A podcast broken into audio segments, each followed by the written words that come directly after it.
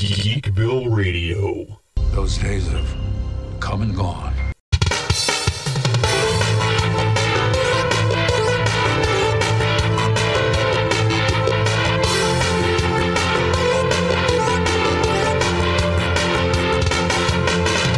Welcome once again, all you geeks and geekettes. This is Seth, aka Zandrax, the mayor of Geekville and the host of Geekville Radio, coming at you with another solo show. I promised I was going to do the show a few days back. We're going to look at some of the movie trailers that have hit within the past couple weeks. Unfortunately, myself and Train have not had enough time to collaborate in this holiday season to do a proper two man show. So I'm just going to fly solo here and we'll dive through some of the big trailers here. Arguably, the biggest and most anticipated one is actually one that's the shortest, and that would be Indiana Jones and the Dial of Destiny.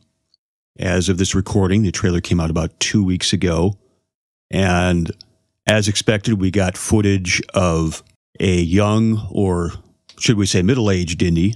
They definitely used the de aging technology to get Harrison Ford the way he looked in the 1980s. Uh, it's presumably from a scene that takes place during World War II. And one of the things that hit me when I saw that part of the trailer, seeing him in a German uniform, I do remember going back to Indiana Jones and the Kingdom of the Crystal Skull. They mentioned that he did work for the U.S. government during World War II. And if you are familiar with the Young Indiana Jones Chronicles from the early 90s, that depicted him in World War One as well. So that means Indiana Jones is a World War One veteran and a World War Two veteran. And who knows, he may have done something for Korea after that. But why that was one of the first things that jumped jumped out at me, uh, I I don't know. But I guess I just noticed such things. But the trailer finally arrived. Uh, we see Harrison Ford in the trademark hat and whip, circa 1969. We do see the return of the great John Rhys-Davies as Sallah because it seems like he's coming forth to hopefully call Indy back to action one last time. We also see scenes of him giving lectures, much like he did in the original Raiders of the Lost Ark, kind of a throwback to that. We see him riding horses, trying to catch bad guys. We also see another throwback to Raiders of the Lost Ark, where he throws the whip around to try to scare off some guys, only to see that they're all armed. Kind of a play off the Raiders of the Lost Ark scene with the guy with the sword trying to come after him and he, and he just shoots him. It also kind of reminded me of a scene from the Chuck Norris film uh, Code of Silence with Dennis Farina, where a couple of criminals try to hold up a bar and it turns out it's a cop hangout and they pull their guns out and then all of a sudden they got 20 cops with guns on them. Something similar to that. But another visual that also jumped out at me was a scene of Harrison Ford running through the streets with some mid to late 60s automobiles. And it just reminded me of the poster from 1993's The Fugitive. Hard to believe that movie's 30 years old now, but you see him in almost the same pose uh, running through traffic. And I guess we shouldn't be surprised, but we got very little as far as plot in this trailer. All we know is it's called Indiana Jones and the Dial of Destiny. I know there's a lot of speculation out there that this is going to have something to do with time travel. I'm not really sure why Indy would fit in with time travel, but I didn't think he would fit in with aliens either, and they did Kingdom of the Crystal Skull. And for, for the record, I'm not as down on Crystal Skull as some of the other fans are. It wasn't the best. Raiders of the Lost Ark's still going to be the best Indy movie ever made, I think. And the others have been good, just just not as good as the original. But I'll probably before this movie comes down uh, comes out, I'm going to watch the other four just just to kind of get into the mood. There is the rumor that the woman is turning out to be his daughter, which would mean he'd have two estranged children now that he didn't grow up with. Not exactly uh, a, a sign for fatherhood there. And there's the talk that she might replace him for future movies. That's what we thought Shia LaBeouf was going to do in Crystal Skull. And there's also the rumor that we may see Indy die in this movie. I don't know if that's going to happen or not. I don't want to say it's a spoiler because I don't know, but that's been the rumor for the last year plus. And that would be disappointing, not just because they will have killed off Indiana Jones as well as Han Solo. It's that we had the Young Indiana Jones Chronicles in the early 90s, which clearly depicted a very old Indy, 90 some years old, in the late 80s, early 90s. And I get that they can do that. I mean, I guess they can choose whatever they want to be canon or not. Lord knows how many Halloween movies there have been that have changed continuities, but it would be disappointing. So here's to hoping we have Indy live through the end of this movie. I don't care whether there's time travel or not. If there is, I just hope there's a good reason for it. But one of the things that keeps me hopeful about this is James Mangold as as director. I think if you're not going to have Spielberg himself at the helm, that Mangold is a perfect guy to do the movie, especially if this is going to be the last one. Because you look at the movies that this guy directed, he did Logan, he did The Wolverine, he did Walk the Line, he helped do the screenplay, like he did with a, a lot of those movies. So this is a guy who is very good at writing and creating epic dramas with big on action and big on emotion. So I actually do believe that this is going to be a very good entry in the series, whether it's the last one or not. And I think it's probably going to be a lot better than Crystal Skull. Like I said, I I have no quarrel with Crystal Skull. I didn't have the beef with it that some of the other fans have had. Indiana Jones and the Dial of Destiny hits theaters on June 30th, 2023.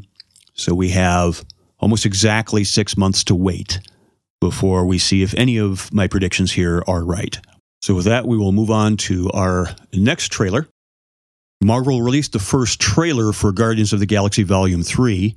The third and likely final outing for the MCU adventurers has the usual eclectic musical vibe and a few callbacks to the first film from 2014. Again, eight years already. Wow. It was delayed for years due to the infamous firing of James Gunn shortly after the release of the second film, as well as the COVID related p- production delays. The trailer clocks in at just about two minutes and is set to In the Meantime by Spacehog. So for some of you 90s rockers, uh, it's probably a nice treat. It also gives us a couple of first time looks at a few characters, namely the High Evolutionary, Lady Lylla, and of course Adam Warlock. Now, if you're not familiar with any of these characters, here's a rundown. The High Evolutionary, played by, and I'm afraid I'm going to butcher his name, uh, Chukwudi Iwuji. My apologies if I butchered that. He's a villain who debuted in the comics over 50 years ago. He's a scientist obsessed with evolution and accelerating the evolutionary process. His experiments caused the boosting of his own intelligence far beyond a normal human. So he's one of those guys with the super intelligence, uh, human computer type stuff. He also created and experimented on human animal hybrids. Now, even if you haven't read the comics and you don't know the history, you may be able to figure out what this is leading to. And yes, he's the guy that created Rocket Raccoon. Now, another one of his creations is Lady Lylla. And Lylla, the aforementioned otter, has a romantic history with Rocket in the comics. Yes, they do have a, a romance. They rebelled against the High Evolutionary and escaped. Now, whether this will be the same in the movie or not remains to be seen.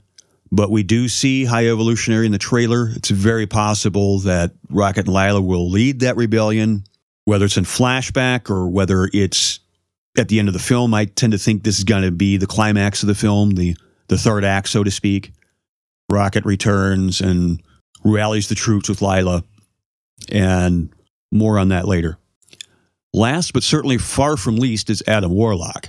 He was teased in the MCU going way back to the post credit scene in Thor Dark World and in Guardians of the Galaxy Volume 2.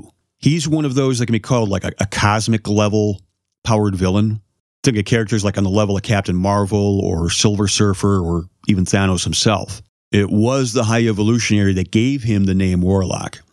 And he actually played a huge role in the comic version of the Infinity Gauntlet stories because I read the Infinity Gauntlet back in the early 90s when it when it came out and he often referred to Thanos as his brother. Now given that the MCU's Infinity Saga is over and at least for now Thanos is gone I don't know if they will do all the resurrecting in future movies like they've done in the comics, because just about everybody in comics has died and come back at some point in time. But we don't know what role Adam will ultimately play. Given high evolutionaries in the movie as well, it's a pretty safe bet that Warlock will be loyal to him in the beginning. And again, towards the end of the movie, maybe he rebels and turns good by the time it's over. We do see the Guardians arriving in Manhattan. At least it looks like it's the Guardians because it's the ship that they had in the Guardians of the Galaxy holiday special, now streaming on Disney Plus. And we do see them landing on Earth. And if you look closely, this is one of those things you might see more clearly in a movie theater screen, but on a TV screen, maybe not so much. If you look closely, you do see that all of those cars are very old. This looks like something out of the mid 80s because I don't care what anybody thinks, nobody is driving an AMC Pacer in the year of our Lord 2023. But we also see that apparently the same suburban city seems to be populated by human animal hybrids, much like we were talking about with Rocket and Lylla before. Or maybe it's just the world's largest furry convention. I suppose that's possible too. And that funny scene of Drax uh, pelting the the child critter with a uh, basketball, I thought was pretty funny. We also see the Guardians in much more colorful spacesuits, inspecting what looks to be the galaxy's largest intestine. Given all their colors, I don't know if they're supposed to represent like Captain Planet elements or, or whatnot. We see the back of the High Evolutionary's head in, in what may become his trademark helmet and mask, because he really doesn't show himself too much as far as his face in the mask. We also see a lot of Gamora and Gamora back with the Guardians, so it looks like she does make contact again with them because early in the trailer, when you see the Guardians walking through their ship, they got their nice, snazzy matching uniforms. Gamora isn't there. We see Nebula, we see Mantis, we see Drax, and we see Groot. We probably don't see Rocket because he's too short. But you see them later when they're all in their orange kind of prison looking suits and it looks like Drax has been shot, Gamora's with them. I think it's very possible that maybe Gamora uh, happened to wind up in this same spot and that's how they meet. I'm not sure she would have chased them down. I think this might be a case of they all just accidentally wound up in the same prison. We do see Rocket laying on the ground. Looks like there's a lot of bullet casings around him, or I don't know, maybe it's rodent rodent food but he's clearly hurt, talking about one last flight. We do see Nebula looking very happy. She's like screaming and partying. My only guess is she probably bet on Argentina for the FIFA World Cup. And we also see a very scared, sad, whatever you want to call it, Peter, very emotional, getting worked up. It almost looks like he's sitting over a, uh, a bedside. I think one of the Guardians is going to die. Could be more than one, because if this is going to be the last movie, we don't know for sure whether it is, but I think it's a pretty safe bet it's going to be. If I had to pick, and this is just one man's prediction, I'm not saying this based on reading any spoilers or anything like that. I think it's also connected to the scene of Rocket laying on his back there. I think Rocket's dying in this movie, and he's probably the one that would get the most re- emotional response out of anybody out of the audience because everybody loves Rocket. And we do, towards the end of the trailer, finally see Will Poulter as Adam Warlock. He's another guy that's adding a lot of geek cred to his resume since he's the Joker in the, some of the DC movies. We also see Mantis crying. Could be Rocket, could be the same death, it could be more than one. We know she kind of had the friendship with Drax. Maybe Drax is, is buying it too because let's face it, I love Dave Batista as much as the next guy, but he's in his mid 50s, I think. I don't know how long he's going to be able to keep looking like Drax. I don't know. I suppose they should, they could CGI him, you know, put bigger muscles on him. But you also see one of the final shots, all of the Guardians walking through superhero team style, probably in slow motion, all walking, not looking at the burning residue around them. And they're all there. You see Gamora there. You see Nebula, Mantis, Rocket, and all that. That's probably, I think, just my opinion, that's kind of the build up or the entry into the third act of the film. That's that's the part where they're going to be like, okay, stuff's about to go down, and then we probably get some of the high action after that. So, Guardians of the Galaxy Volume Three hits theaters on May fifth, twenty twenty three. So almost two months before Indiana Jones hits. I'd also like to talk about the new Super Mario Brothers movie trailer. We did see a teaser a couple months back, which focused mainly on Bowser and him taking over the Mushroom Kingdom. But this is a full trailer. You know, I think this is more than just a teaser. I think we do get a bit of what the movie's about. First off, I think the animation in this is spot on. This is exactly what a Mario movie should look like.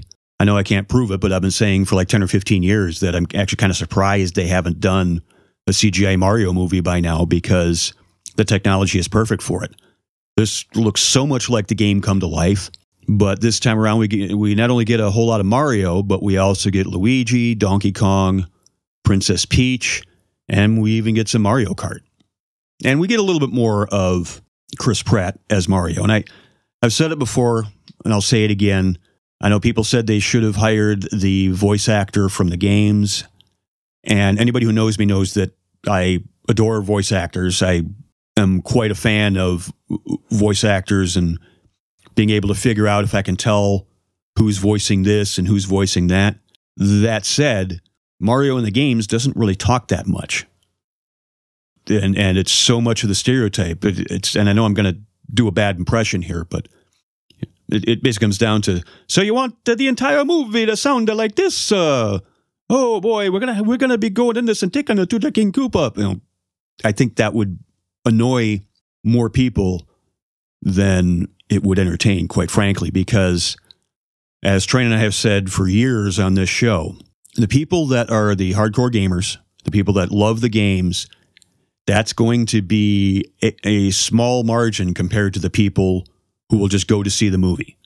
The people who go to see the movie, I mean, I'm sure maybe they've played a couple Mario games here and there, they know who the characters are, but I doubt they're going to be as hooked on the specific voice actors as the hardcore fans are. And let's face it, we, the hardcore fans, we're going to go see the movie anyway. So they're not going to make the movie for us. They're going to make the movie for what they think will attract the biggest audience. That's why they make movies like this. But what I saw, I think, looked fine. I mean, you, you do see a little bit of it with Mario charging into Donkey Kong on that gladiator stage or whatever, saying, you know, let's go. So I can take or leave Chris Pratt as Mario. I, I don't hate it. I don't like, I don't love it the door's still open. The jury's still out on that. I guess I'll have to wait till I see the movie. But I see why they chose him because Chris Pratt has comedic timing. And you are going to need that in a Mario movie. There's got to be a good chunk of comedy in a Mario story. Now, that said, after saying I could take or leave Chris Pratt, Jack Black as Bowser is freaking genius. He, he is absolutely the perfect choice for this. And the fact that we get throwbacks to original levels with like the big floating platforms and the Cheep Cheeps jumping out of the water and Mario in the flying raccoon costume. A lot of raccoons in movies this summer, apparently. You know, the fire flowers, looks like we get the warp zone. And of course, at the end, we get the big tease of all the Mario Karts on that rainbow highway. I don't know if there'll be any other trailers. I actually kind of hope there are. I wouldn't mind seeing some of the other characters get showcased in a trailer, but it Super Mario Brothers warps into theaters on April 7th, 2023. Again, Chris Pratt is Mario, Charlie Day is Luigi, Jack Black is Bowser, Anya Taylor Joy is Princess Peach, and we also got Khary Payton as the Penguin King. And somehow Khary Payton as a penguin just has me at hello. That's going to bring us to the end of this episode of Geekville Radio, looking at the trio of trailers, you might say Indiana Jones and the trio of trailers with Indy, Guardians 3, and Super Mario Brothers. We are coming to the end of 2022 here. Lots in store for 2023. I want to thank you folks for being with us for the year, or if this is your first time listening, welcome. We are Geekville Radio. You can find us at geekvilleradio.com where you can subscribe to the platform of your choosing. We're on Apple Podcasts, Google Podcasts, Stitcher, Spotify, iHeartRadio, pretty much anywhere you find your podcasts. You can find us. Just do a search for Geekville Radio, and you'll find us and all of the shows in our podcast family, ranging from Examining the Doctor, where myself and Mark Short talk Doctor Who. We got Examining the Dead, where Train and I talk horror. We have the Lesser Known Geek Hall of Fame and Nostalgia Trip, which deals with a lot of nostalgia and geek characters that you may not know offhand, but who also played an important role in the development of comics and superheroes and such. And of course, we have Classic Wrestling Memories, which is for the old school wrestling fan. If you want to contact us, the social media Facebook, Twitter, and Instagram are all Geekville Radio. We have an email, show at Geekville Radio. You can write us there. Let us know what you think. Let us know what you like. Let us know what you don't like. I mean, I always like looking at feedback as long as it's genuine. So, as I say, the only thing I ask is just be honest with whatever feedback you have. So, I'm going to shut down the power here in the Geekville Radio studios. We'll talk to you folks soon with some year end stuff and, of course, a lot more fun to come in, in the world of geekery in 2023. So we'll talk to you folks again next time. Geekville Radio is not sponsored or endorsed by any product or company unless specifically stated. The views expressed by the hosts and or guests are purely their own and do not represent the views of GeekvilleRadio.com, A1-Wrestling.com, or any affiliates. Some media used on Geekville Radio is the respective copyright of its publishers, all rights reserved.